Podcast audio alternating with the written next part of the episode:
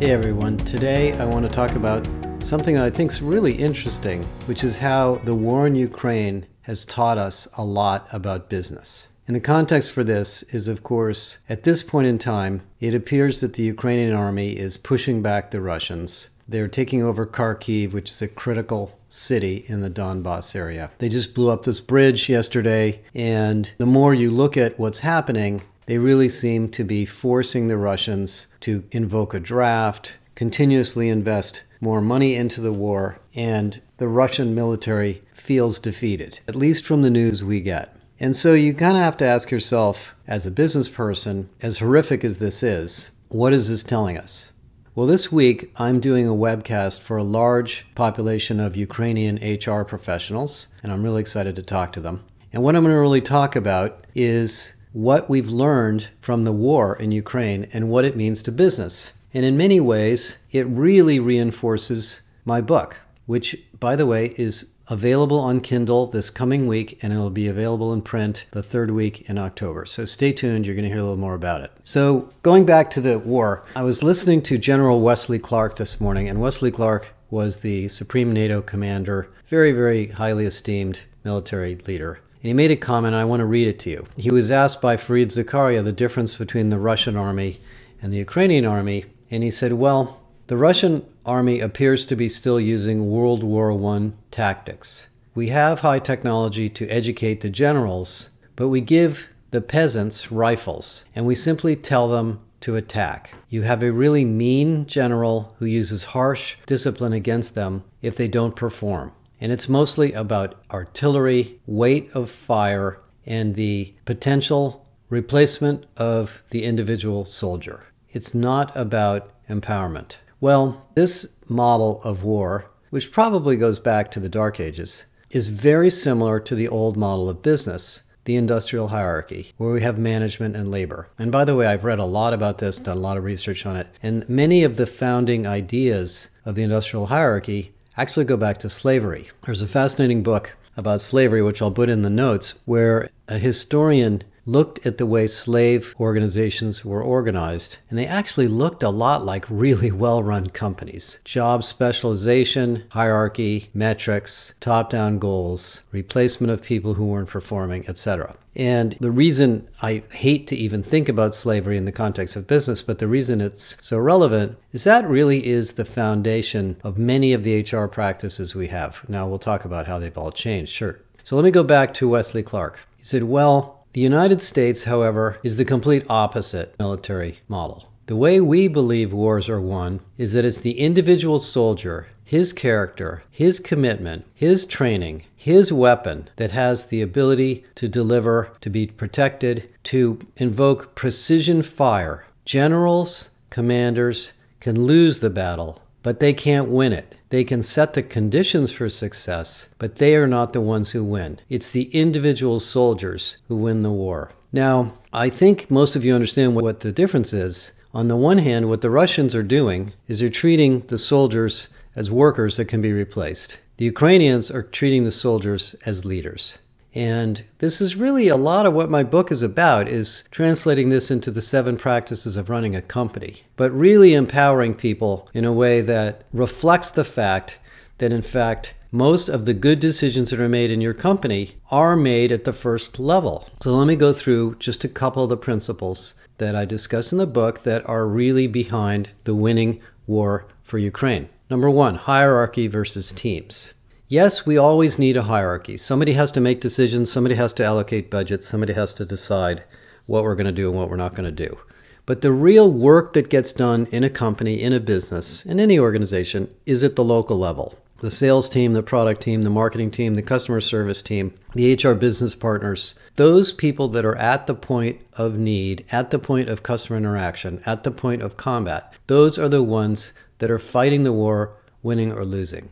And if we don't focus our organization around the teams, empowering them and training them and aligning them, then of course we're not going to win the war. And in fact, Stanley McChrystal, whose book about teams I found absolutely fascinating and it's a really important read, talked about how in the Iraq War, the reason the United States was losing because they had too much top down command and control. So he flipped that and he gave the team commanders all the information they needed right from the intelligence systems to run their own organizations. And he connected these teams together using what he called liaison officers. And these teams got smarter and smarter and smarter and suddenly started to jump ahead of the enemy. And that is exactly what happens in a company. And I think it happens at the individual level, not just the team level. We obviously need to make teams work well together, and there's a lot of information in the book about that. But, but really, every individual in the company, in your company, has the power to do amazing things if they know what their job is, if they have the skills, if they feel supported and aligned. So that's number one. Number two is this idea of culture versus rules, and that's the phrase in my book, but let's translate that into the military. In the Ukrainian army, there's a lot of mission and purpose. First of all, they're defending their country. They love their country. In fact, the president of Ukraine, Andrei Yermak, who actually heads the country for the president, made a comment this morning that they love their country because it is a beautiful country and they simply love it. And in some sense, the same thing's true in business. Do your employees love your company? Do your employees love your products? Do your employees love the mission that you're invoking or endorsing or adopting? Do they love their team? Do they really care about their jobs? I mean, this is cultural stuff. Will they be supported or are they pitted against each other? Are they asked simply to drive the numbers or are they expected and asked to grow? Does your company build its solutions around partners and teams, or is it around individual contributors and competition? Many cultural differences manifest themselves in the behaviors of individuals. In fact, Andrew Fastow, who's the CFO of Enron, and I've talked to him at least five times, has talked to me extensively about the fact that in Enron, one of the biggest business disasters you can read about, the culture was very individualistic very competitive, very financially based, and not at all aware of ethics or fairness or psychological safety. And it bankrupted the whole company. And he went to jail for this. So he's thought about it a lot. So that's number two culture versus rules. And as I talk about in the book, and as you can read about in a lot of our research, your culture is something you have. It came from the beginning of your company. It's not something you have to invent from scratch, but you need to refine it, reinforce it, talk about it, discuss the behaviors, point out people that are off the culture, and use it for power. Because in the case of the Russians, I don't know what their culture is appears that most of the people in the Russian army aren't really sure why they're there. They've been lied to. And so at the point of contact, they're not really that resilient. That's why they're drinking a lot. That's the reason they're running away. That's the reason they're committing these atrocities. Number three, going back to the book growth versus promotion. Now, I had a wonderful opportunity in my career to work for a guy who used to be an admiral. And this was during a startup that was quite troubled at the time. The company had a lot of problems, and we fixed it eventually. But he used to say to me, The military only does two things we fight and we train. And when we're not fighting, we're training. And for those of you that have worked in the military, I have not, but Bill has, you understand what this means. Everything that happens every day in the military is a learning experience. And they push decision making down to the bottom.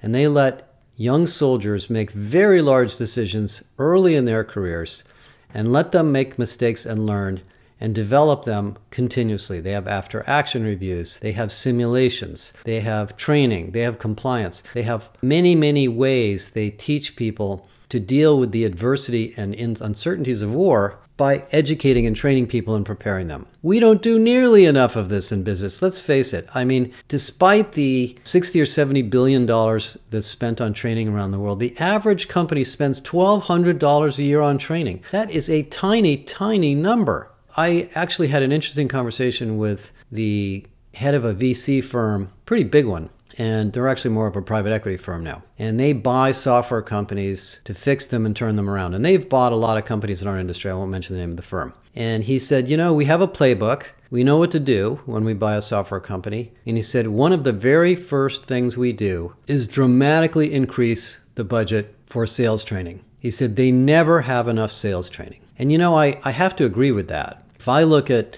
the great sales organizations that I've been in or I've learned from IBM, Cisco, WebEx, Udemy, others, even Skillsoft, LinkedIn, they spend a lot of money on sales training. They really bring salespeople together. They talk about deals. They talk about what works. They talk about what's going on with customers. They really work on value propositions. These are not easy things to do that an individual salesperson would figure out on their own, but when brought together into a training group, they can do this. This is growth, not promotion. In a hierarchical organization, like the Russian military, I understand there's only a week or two of training when these guys get thrown out into the battlefield. I don't think they get much training at all. I think they're kind of picking people out of Siberia and throwing them into the war. At least that's certainly what the press says. And I would venture to say that in the Ukrainian model, there's much more focus on training, much more focus on development, much more focus on problem solving. Number four, coach versus boss. Now, I don't really need to beat this one to death. We've talked about it in a prior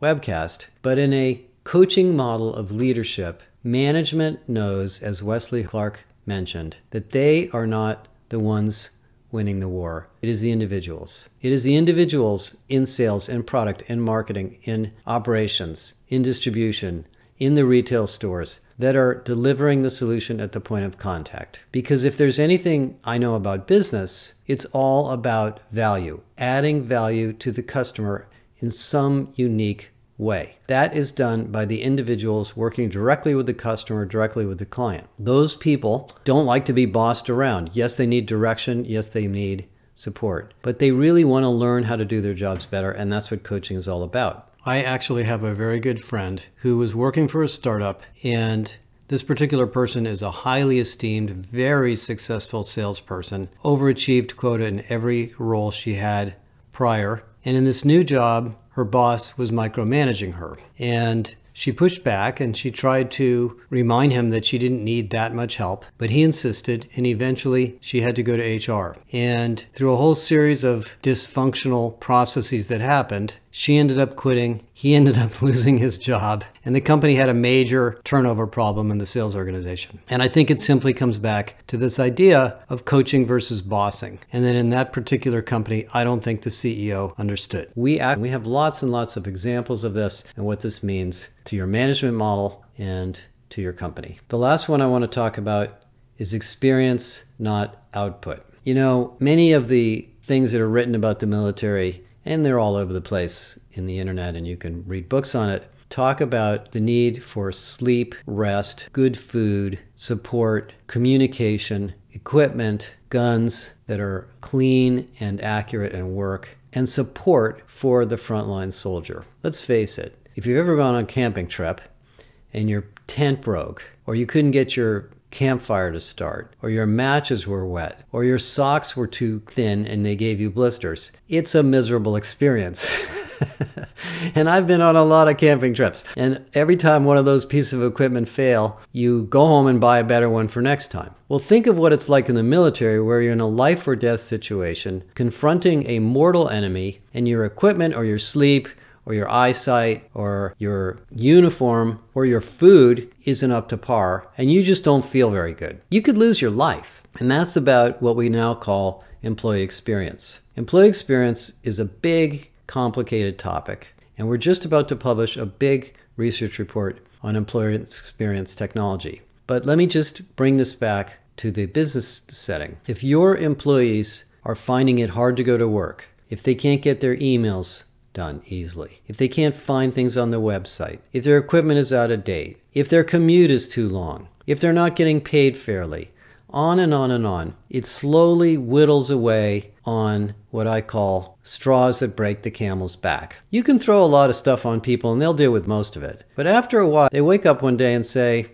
you know what, this isn't worth it. I'm not going to do it anymore. Or I'm going to come in late. Or I'm going to quietly quit. Or whatever is going to happen. It's not going to make your company successful. And so, just like the military, has to constantly think about the experience of the individual soldier and all of the things they have to do to support them, as Wesley Clark mentioned. We have to do the same thing for our employees. And don't assume that they're having a good time all day. You should probably assume they're not and ask them what you can do to make their life better. I've talked a lot about the process shredder that Pepsi did to identify the things that were holding up Pepsi. And you can read about that on our website. But you should be doing this regularly. You should be asking people for suggestions, constantly iterating and simplifying the work environment, and redesigning work to make it easier for people. I think the final thing that I'll maybe talk a little bit about is another of the chapters in the book called Purpose Not Profits. And in the case of the military in Ukraine, the purpose of the war to the purpose of the war to the Ukrainians is to save their country, to save their freedom, to save the beautiful cities and artifacts and countryside and farms and food and resources they have. It's a big deal. The purpose is big. What is the purpose of the Russian attack? I'm not really sure any of us know exactly what it is. And what Purpose Not Profits is all about is that if you're clear on the purpose of your company and you do the other six things that I talk about in the book, you will be profitable. You will win. Your shareholders and stockholders will be happy. So, just like the Ukrainian army is building alliances with all the countries in the world. In fact, one of the things that Andrei Yermak talked about this morning was his pride and admiration of the United States and other countries for flying the Ukrainian flag. These allies that have joined Ukraine are there because they believe in the purpose. And if your purpose of your company is clear and real and value based, your customers will come to you and they will make your company more profitable. They will allow you to charge higher prices. They will see a greater value out of doing business with you because God knows every company in the world seems to drift to becoming a profit center, stock price oriented business at some point and loses the focus on its purpose. So you have to constantly revisit your purpose and make sure it's clear and it's being articulated in everything you do. Okay, a little bit much for one podcast. But you're going to hear a little more about this as the book comes out. I really encourage you to get it. I spent almost a decade of my life on this book. I'm very proud of it. And I, of course, would love to hear your feedback. So let's think about what Ukraine means and what lessons we can learn. And I'll tell you next week a little bit more about what I learned from all the HR professionals in the country of Ukraine. Thank you.